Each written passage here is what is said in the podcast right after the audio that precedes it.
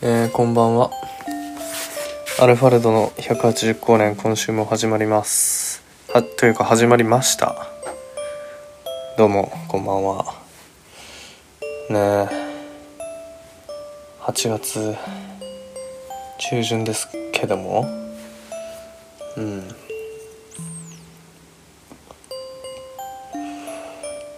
まだ暑いね。暑いばっか言ってないね最近オープニングでね。と暑い以外のレパートリーもまあそうね。うん。欲しいね。まあこれも暑い関連になっちゃうんですけども。あのー、僕まあ多分割と肌白い方なんですよね。そう肌が。だからなんだろうな。皮むけるまあ、皮むけるほど直射日光にずっと当たる機会がないっていうのもまああるんだけどどっちかというとそういうふうにペリペリ脱皮してっていうよりかは赤くなってヒリヒリして痛くなって終わるって感じなんですよ。あの日に当たると。ででだんだん色が着色というかしていつの間にか顔と腕だけ黒いみたいなねになっちゃうからなんか嫌なのでそんなのも。日焼け止めをね塗ろうと割と真面目に塗ろうとちょっと前から思いまして。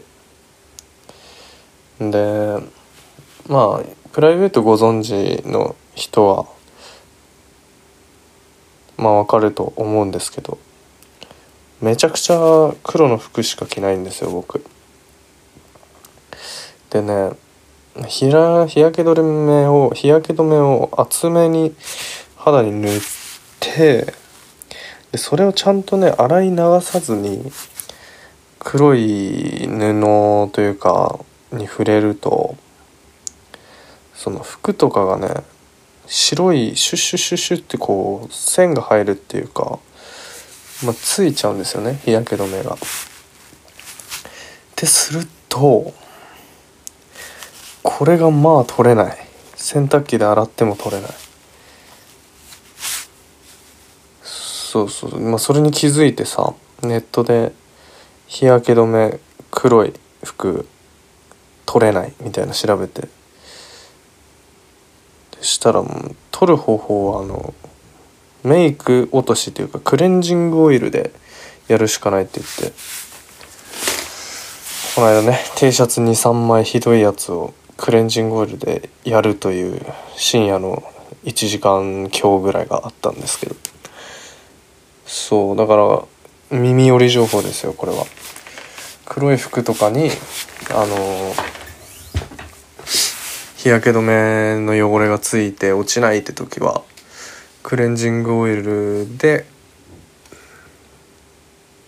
こう、まあ、その場所にシュートつけて指でクッククってこすってで食器用洗剤をとどめにやると結構綺麗になるんでうん生活の知恵を授けます。というわけでまあオープニングはこんなもんにしてうんそうね。まあまあまあこの1週間。特にここで話すようなことはイベントはなかったんで。まあ夏だし納涼納涼話オムニバスにしようかなって思って。まあまあまあ意味わかんなかったら聞き引き続き聞いてくれたら分かりますきっと。そう。まずね前提として僕はあのスピリスピリチュアルというかうーんなんていうの？まあ単刀直入に言うとお化けについては信じてないですよ。まあまあ、条件付きなんだけど例えばうんまあまあねステレオタイプとしてはさえっ、とお化けの足がないとかなんか三角の白いやつを頭につけてるとかなんか髪長い女性とかなんかそういうのがあるじゃないですか。ね。で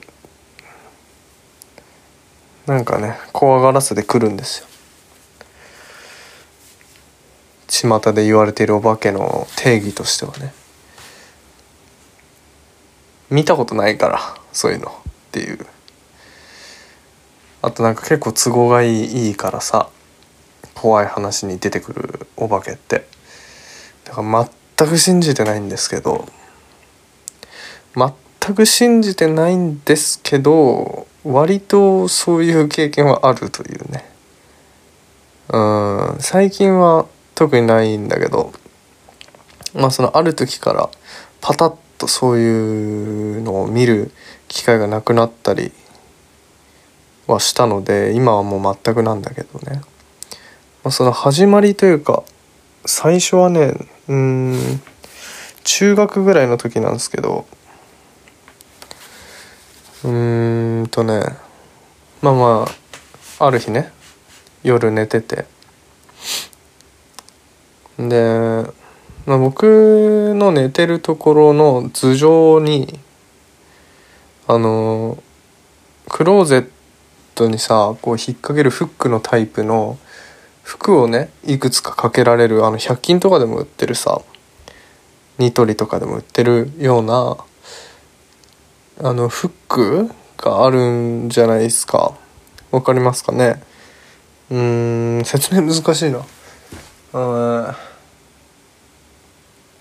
そうそうまあ服をいっぱいかけられるようにこうクローゼットに引っ掛けるものがあったんですね。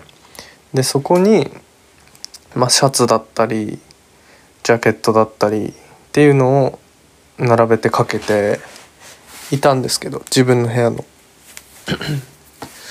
である日寝てて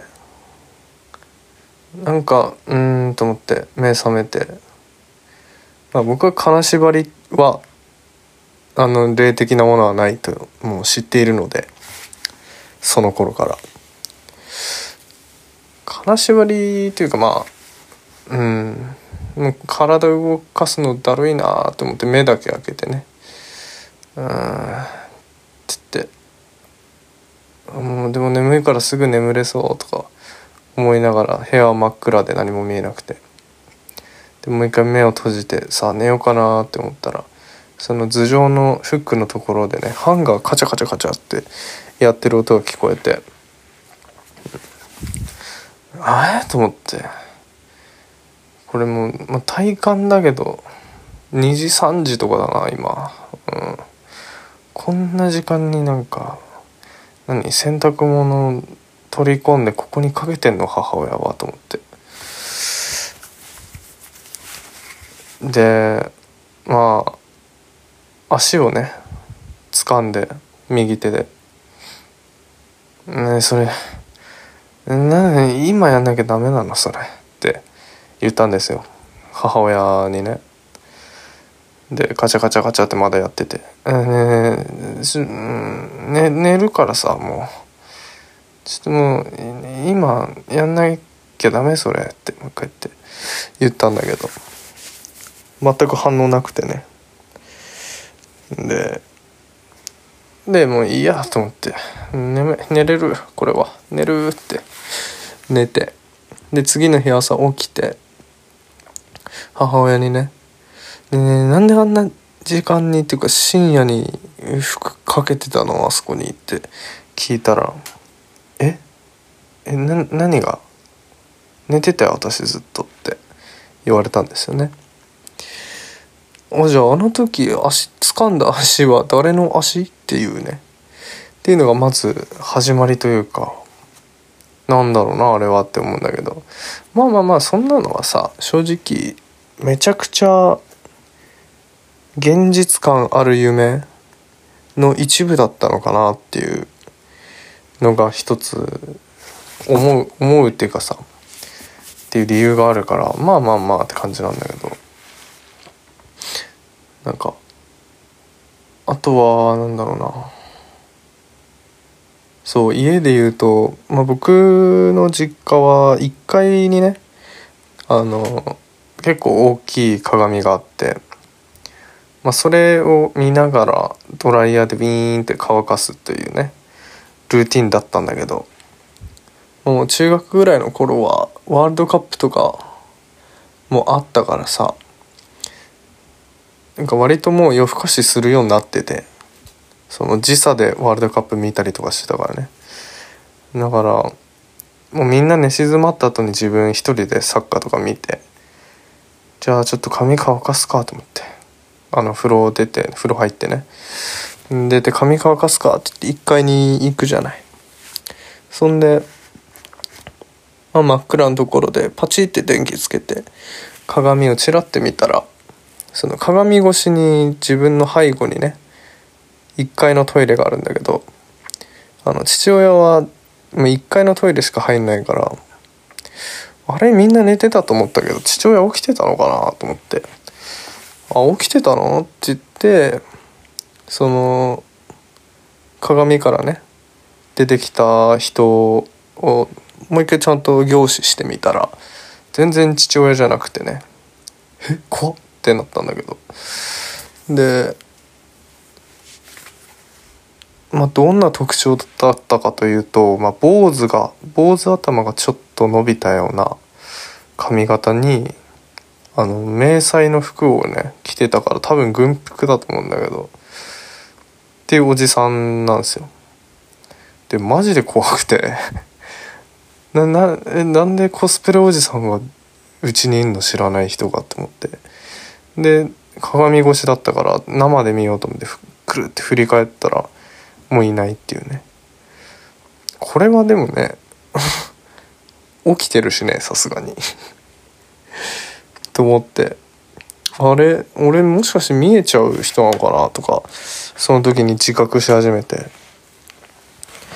でまあそんなこんなで その2つぐらいかな家ではあったんだけどあとはねまあ小学校から高校まで全部サッカーをやってたんだけどサッカーやってる時もねたまにあって河川敷のグラウンドで試合をしてる時に全然通ってないのに救急車の音が聞こえるっていうね。しかも僕だけっていうね。のがあって友達とかに「え救急車通った？さっき」って言ったら「え？音そんな音聞こえなかったよ」みたいな「あーうん。そんな感じ？俺やっぱり」とかね。だんだんそうやって自覚してたんだけど。うん。でまあ例のごとくまた今度は学校のグラウンドかな？で練習してる時にまあヘディング練習をねしてたんですよその時。で何回かヘディングしてるうちにだんだんまたピーポーピーポー救急車の音が聞こえてきてうわーまた聞こえちゃったかなと思って。一応周り見るんだけどやっぱり救急車はいなくて。でも結構大音量で聞こえてて。あーなんかやばいなだんだん大きくなってきて救急車の音。ピーポーピーポー。怖っ。ええでかいでかいでかい。今回でかいでかいでかいって思ってたらいきなり右耳だけねあの何も聞こえなくなったんですよ。あれ？あれ？と思って。でその右耳の前で指パッチンしてみたり手叩いてみたりするんだけど全然聞こえないしちょっとなんなら耳鳴りしてると。であれあれって思ってまたヘディングそのまま続けてたらフラフラしてきてあれちょっとなんか平行感覚おかしくなったと思ってねでこれちょっとまずいぞってことでまあその霊的なものっていうよりは単純にね耳が聞こえないからさ片方やばいぞと思ってそのもう切り上げてその練習をですぐ耳鼻科に行って検査したんだけど。そしたら右耳だけ何ヘルツ以下の低音が全く聞こえてないですみたいになって。でまあ診断としては突発性難聴だったんですけど。ねその時にね初めて突発性難聴って診断を受けてで、まあ、今でもたまに耳鳴りだったり、まあ、左もなんだけど片方だけ急に詰まる感じで聞こえなくなったりとか。今でもねたまにするんだけどまあ安静にしてれば治るんですけど。でねその初めて突発性難聴になった時からもう救急車の音も聞こえなくなったし特別なんかそういう変なね怖い話になりそうな感じの出来事には出会わなくなって。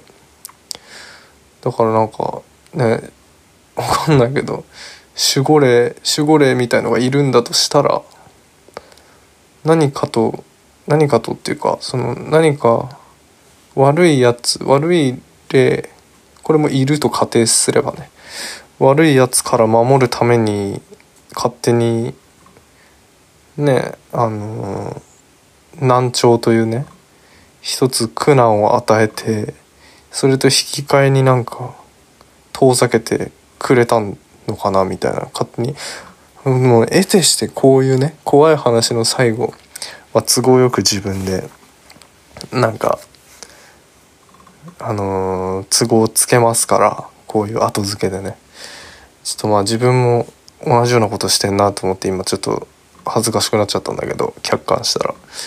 そうそう。なんかでも本当にその例がきっかけだったからさ。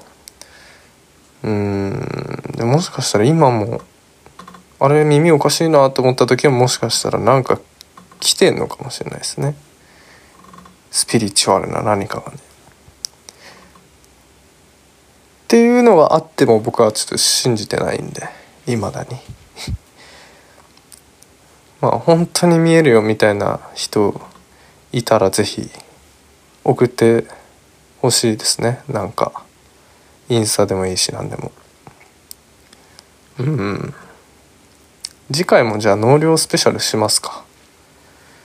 わかんないけどやるか。アルファルドの180光年いいというわけで。うん今回は。納涼スペシャルって言ったねさっき。納涼オムニバスって最初言ったのに。まあ僕自身が体験した夏にぴったりなちょいコア話でした。今回は以上です。うん。でうん。納涼なりますかねこれ。わかんないけど、まあ、そんなそんな思春期を過ごしてました。実は。うん。ちょっと本当に風呂入る前の2 3 0分でちゃちゃっとやるくらいになってきちゃいましたこのポッドキャスト。またゲストとかで呼んでやりたいな。まあまあまあ細々続けていくんで是非聞いてくれてる方引き続きね聞いてもらえたら嬉しいです。それではおやすみなさい。